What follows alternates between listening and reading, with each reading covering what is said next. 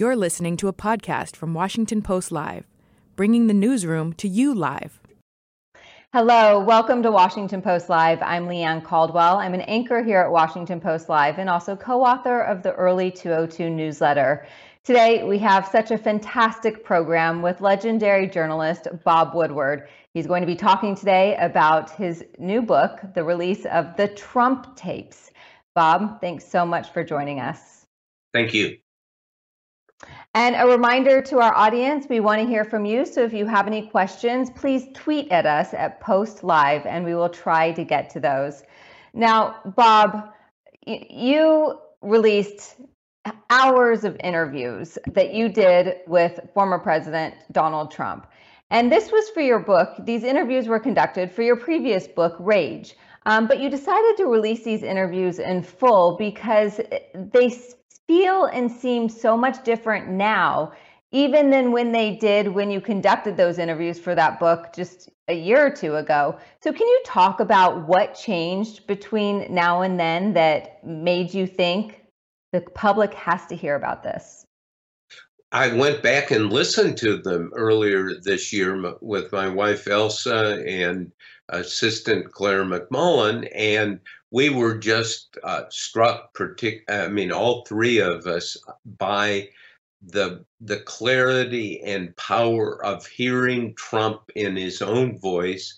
Uh, he's like a hammer, and uh, in a in a very very distinctive way. And so, uh, you know, one of the things that's so interesting about journalism is we labor, uh, it's like Madame Curie's laboratory in many ways. Uh, you sift through material looking for something that might be meaningful, and uh, you work at it and work at it. And uh, frankly, uh, in listening to it and taking it to my publisher, uh, Simon and Schuster, it was clear we had to put this out because it sheds new light on uh, Trump. Uh, one of the there's a reviewer named uh, Lloyd Green for the Guardian who said uh, the tapes are a passport to the heart of darkness. I wish I'd come up with that idea and that phrase myself, but it really is. You are entering Trump's mind and worldview in a way is not as clear, at least to me, on the printed page as hearing him.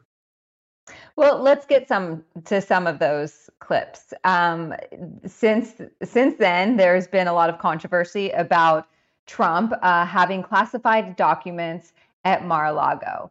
Um, I want to play a clip of you talking to Donald Trump where he actually is talking to you about some classified documents Let's listen. Listen, those letters. Now, what I need. You did look at them, right, and read them. Listen, read them. I memorized them.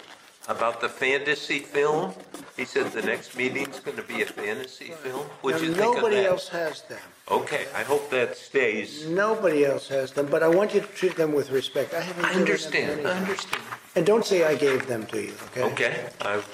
But I think it's okay normally I wouldn't have given, I wasn't going to give them to Bob, you know. Would you make a photostat of them or something? No, I dictated them into a tape recorder. Really? Yeah, yes. And my assistant. Uh, But put you were them- surprised by them, right? Yes, I just- because I never saw these. there are 11 of them, and uh, it shows an evolving relationship of being tough and He he wants to get along. with opening. Bob, I have so many questions just about this. First, he said, Don't say I gave them to you. You know, this was before we knew what we know now. Um, what did you think, first of all, the fact that he gave you access to this? Well, he he was quite proud of this relationship with Kim Jong Un, and he he actually said to me at one point when I say the CIA says uh, that uh, Kim is stupid. Trump says, "Oh no, no, he's smart." And I ask, "Well, why do you believe that?" And there is again, this is the voice where he says, "Only I know." I'm the only one who knows. And it is this self confidence that, of course, traumatized his national security team because he's going off building this relationship with one of the thugs of all time, the North Korean leader Kim Jong un.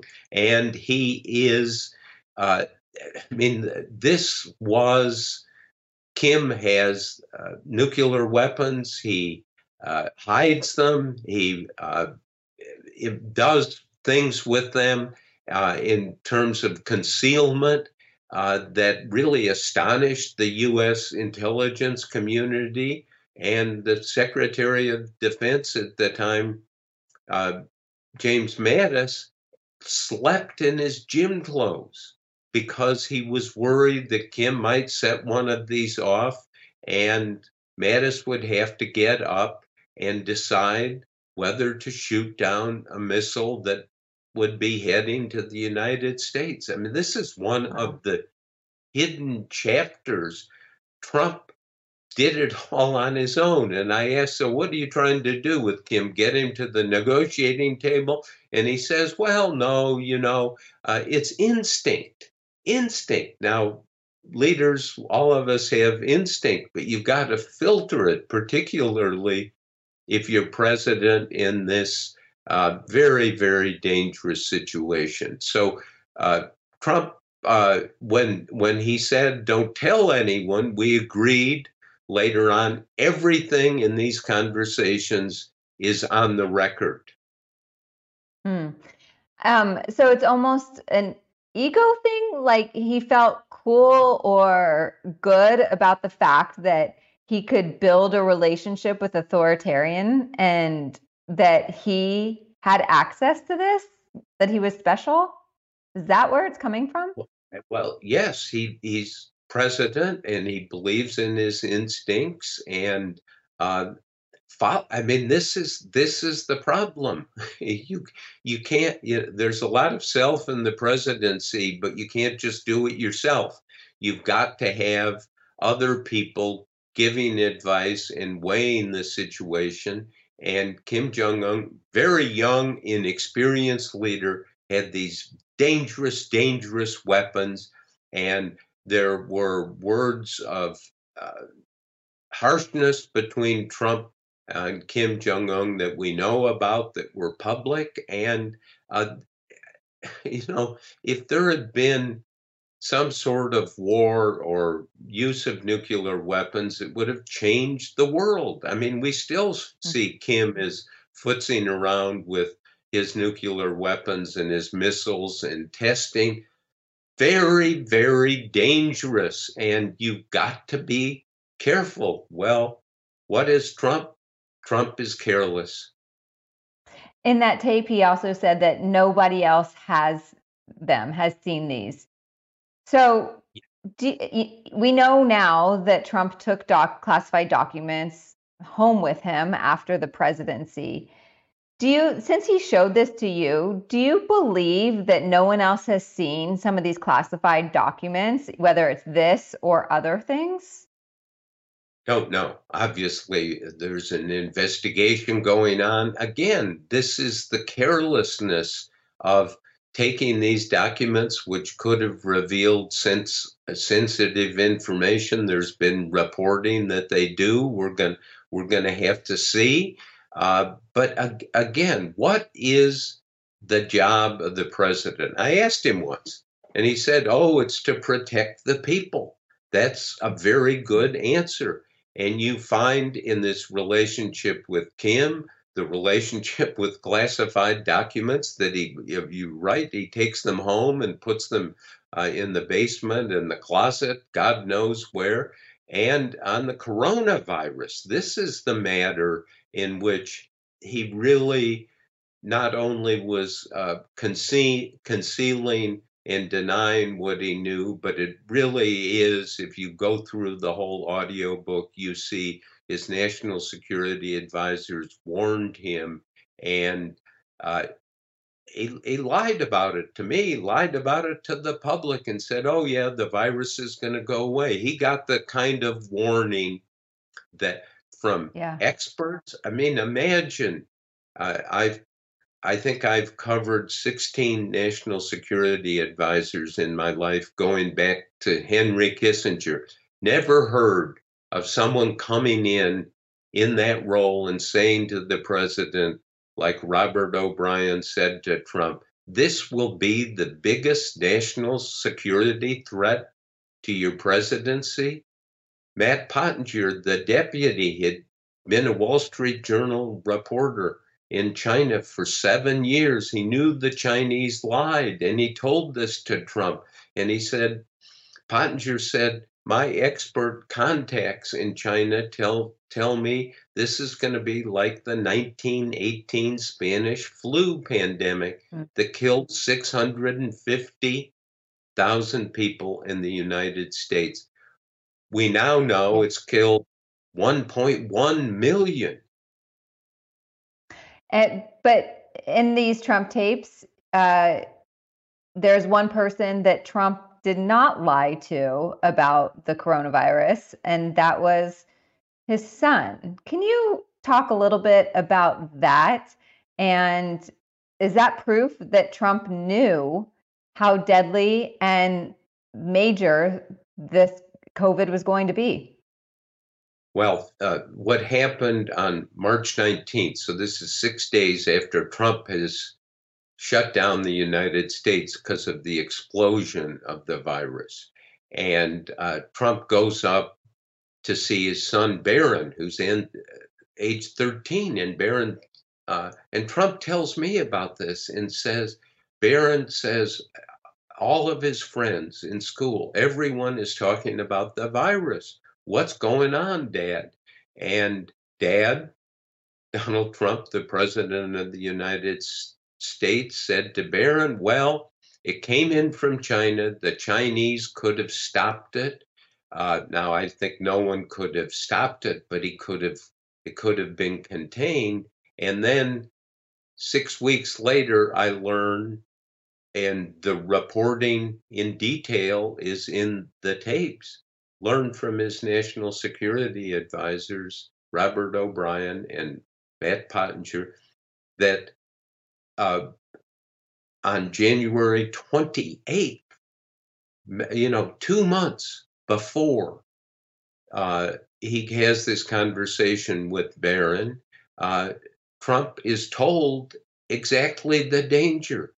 Trump could have contained it by telling the truth he did not tell the truth. And if you look at this, uh, to say to his son, the Chinese could have stopped it, but they didn't because in in that tape, which is in in the package of uh, Trump tapes, Trump says, "Well, they kept it so secret." What Trump did is kept it mm. so secret and failed and after he got that warning, a week later at the uh, State of the Union address, the big moment for the president to tell Congress and the American public and the world what's important, what's going on. I mean, just read that.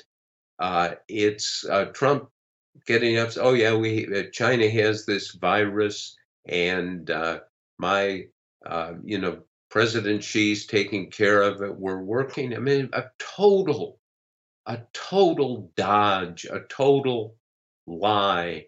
And and this is not just an incidental lie. This is the failure to be the president of the people in this country that he had responded. When I, quite frankly, put it all together, and it took me some time because I'm slow and try to be careful on these things. It's shocking. Listen to that, what he told his son. And then, as I discovered six weeks later, intensive interviewing at the White House with O'Brien and Pottinger, what they had told the president two months earlier.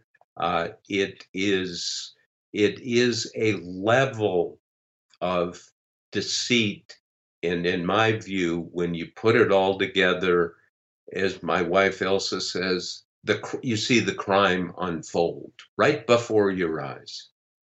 So you're saying that lives could have been saved, but also would this could COVID have been viewed through less of a political lens if he was more open and honest with the country? Yes, I, I think he was concerned, always talking about his reelection and telling me in the summer. Now, this is nine months of interviews while he's the sitting president. He can call me anytime, I can call him anytime. E- extraordinary moment. And he, in July, he said, I asked him about this and about the virus again, and he said, Oh, we have it all under control. Under control.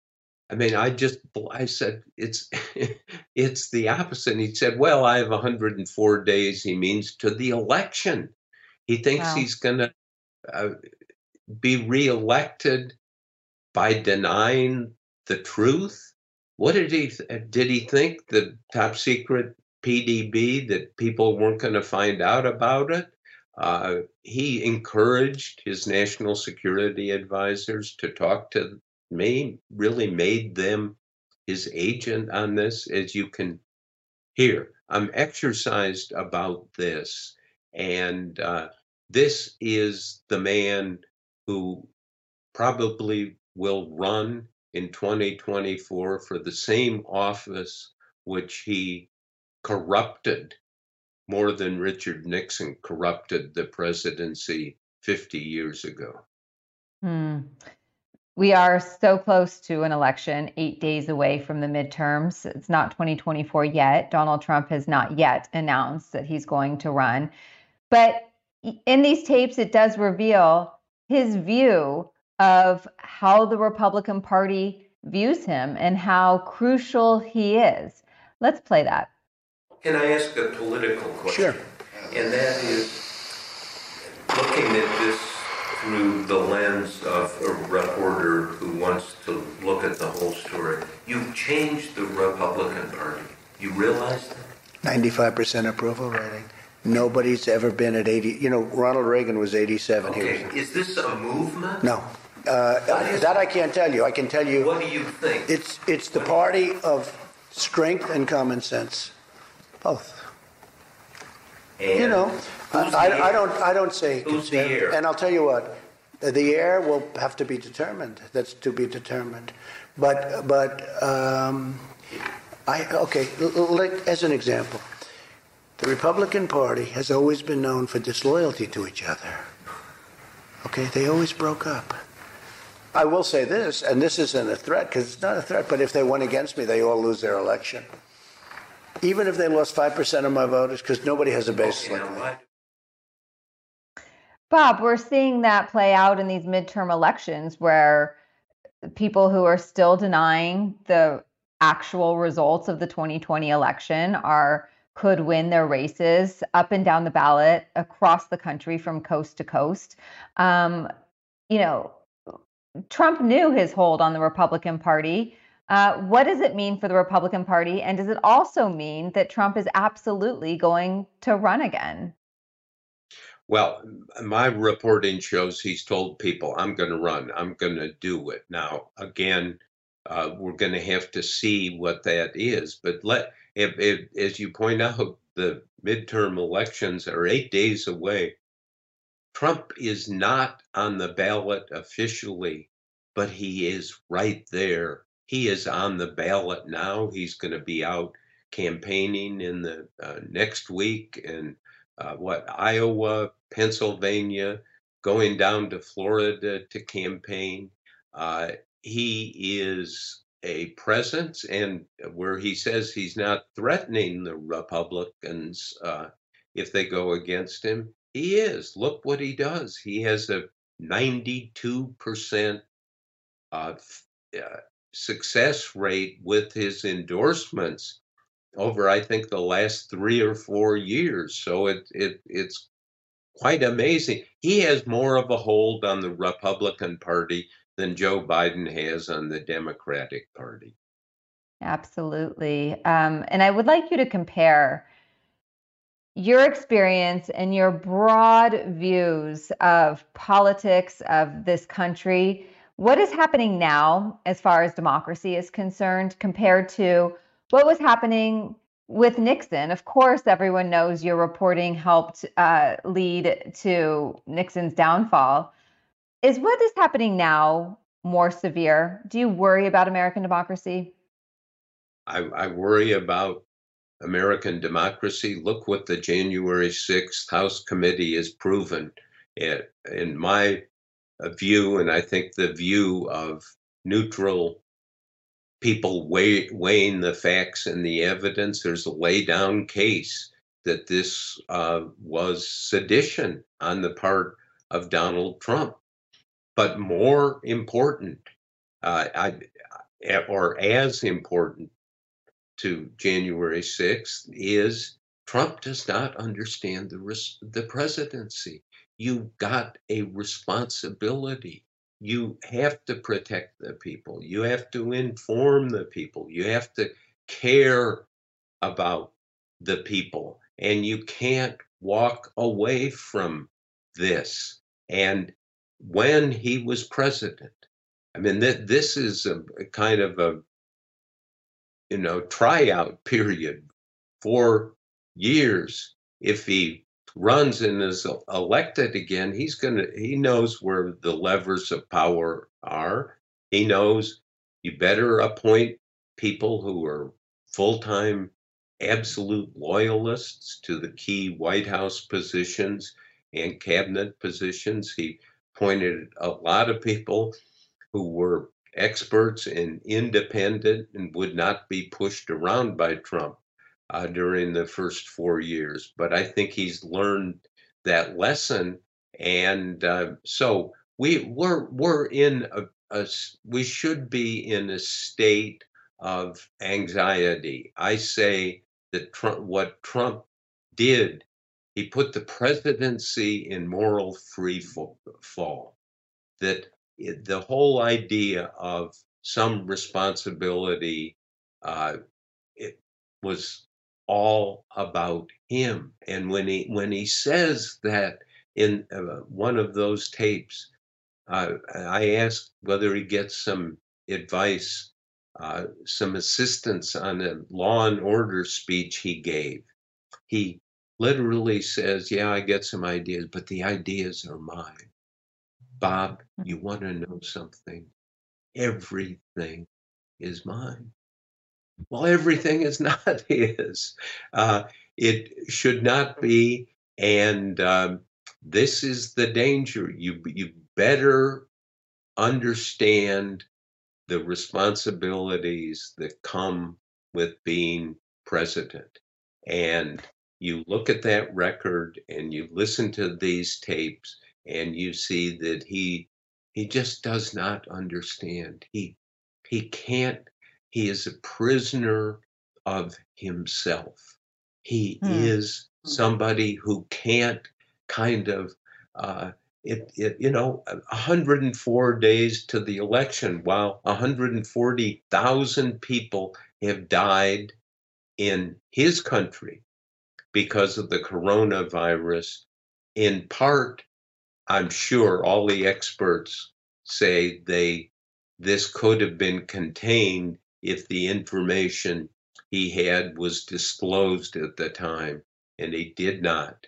And this this is a moral crime. You talk i talk about the f- moral free fall uh, in the trump presidency. It's yeah. it couldn't be more vivid and you get through and it's a lot to listen to and um, you will see it you will see it in his own voice and you will see it proven i, I want to ask you something a little off topic so sure. given trump's grip on the republican party something that i've thought about for a very long time is after January 6th, it seems like there was a moment where the Republican Party could have left Trump behind. But Kevin McCarthy went down to Mar a Lago and that picture was published of the two smiling and, and grasping each other. Was that a pivotal moment? Was did that set Trump's place in the Republican Party even after January 6th? Well, it's an important moment, but it's it didn't decide uh, the outcome. Look, these people. I, mm-hmm. I've spent a lot of time talking to Republicans, and privately, as I'm sure you know, my former colleague Carl Bernstein did a, a great piece on CNN about this, saying that all these people who say they're for Trump publicly in private know who he is and joke about him and uh, but boy when he gets up there he calls the tune and he leads these people. It's it's a shame for the republican party they don't have the backbone that the republican party had almost 50 years ago in 1974 when the republican uh, the moral leader the conscience of the Republican Party, Senator Barry Goldwater, went to Nixon, and Nixon knew he was going to be impeached in the House. How will it come out in the Senate? And Goldwater in the Oval Office stared down President Nixon and said, Mr. President, I've counted, and you have only five votes to mm. in in the Senate for a Senate trial, and one of them is not mine. The next day, Nixon announced that he was resigning. That was the power of the Republican Party to stand up because they'd listened to these tapes and seen the criminality and said, We are not going to have it. We are not going to tolerate it. And Nixon voluntarily quit. Hmm. Yeah. So, given the status of American politics right now, um, there's a lot of layers here. You have, you know, the obsession and the grip that Donald Trump has on the Republican Party. You have the election denialism. You also have a lot of disinformation as well as political violence. We saw that over the weekend with the attack on Paul Pelosi, the husband of House Speaker Nancy Pelosi. You know, is Trump to blame for some of for this for an escalation of political rhetoric that has that has resulted in violence? Well, he, he look, he's contributed to the climate of violence. Play some of the uh, clips where he's up there at his rallies urging people to uh, hit someone and take them out. I mean, it's it's shocking, and uh, so, but you can't say he caused this per- particular attack. Uh, I find it very instructive. Somebody said he has laryngitis on the issue of Paul Pelosi, and he hasn't said anything yet.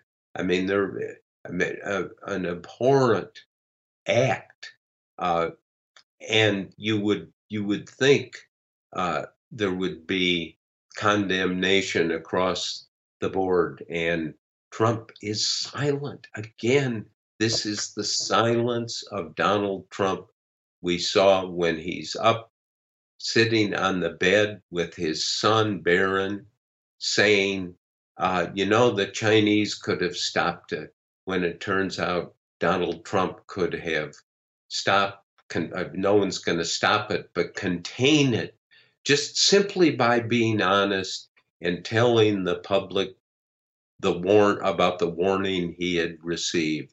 One of the tragic moments in American history. Hmm. Bob, I want to end on a little bit of a lighter note. Um, so profound, but does Trump still call you? No, he, he has not called me, uh, and uh, he's not happy. I put out these tapes. Uh, he's saying that actually he owns them. Uh, we agreed, everything's on the record. Uh, the whole idea here is there's no corner cutting in these interviews. A lot of people have said, "Oh, you put that in, you put you." When my wife Elsa said that I was telling Trump what to do and shouting at him about what experts told me he should do the virus. That's in there. So there's no corner cutting. And uh, of course, Trump cuts corners all the time, but he did agree this has got to be on the record. This is the full story of uh, this nine, you know, nine months when he would call anytime. and the the phone would ring, and we'd wonder, uh, Elsa and I, you know, is it one of our daughters? Is it a friend? Is it a robocall? Or is it Donald Trump? And he would just at night, or he'd, oh, I'm calling to check in, and oh, I can't talk to you very long, he would say. And uh, then he'd talk for 25 minutes. Uh, extraordinary opportunity for a reporter. But as I say in one of my commentaries, uh, that it uh, I became entangled, and uh, my wife Elsa became entangled uh, in the life. She said this was a marriage of during that period three people: Elsa, myself, and Donald Trump. oh goodness! Uh, oh goodness! threesome. I don't know if you want to be a part of. Um, Bob, thank you so much for your time today. We are unfortunately out of time, but a national treasure, and I'm so honored to work with you at the Washington Post and honored to be able to conduct this interview today. Thank you so much. Thank you. Thanks for listening. For more information on our upcoming programs, go to WashingtonPostLive.com.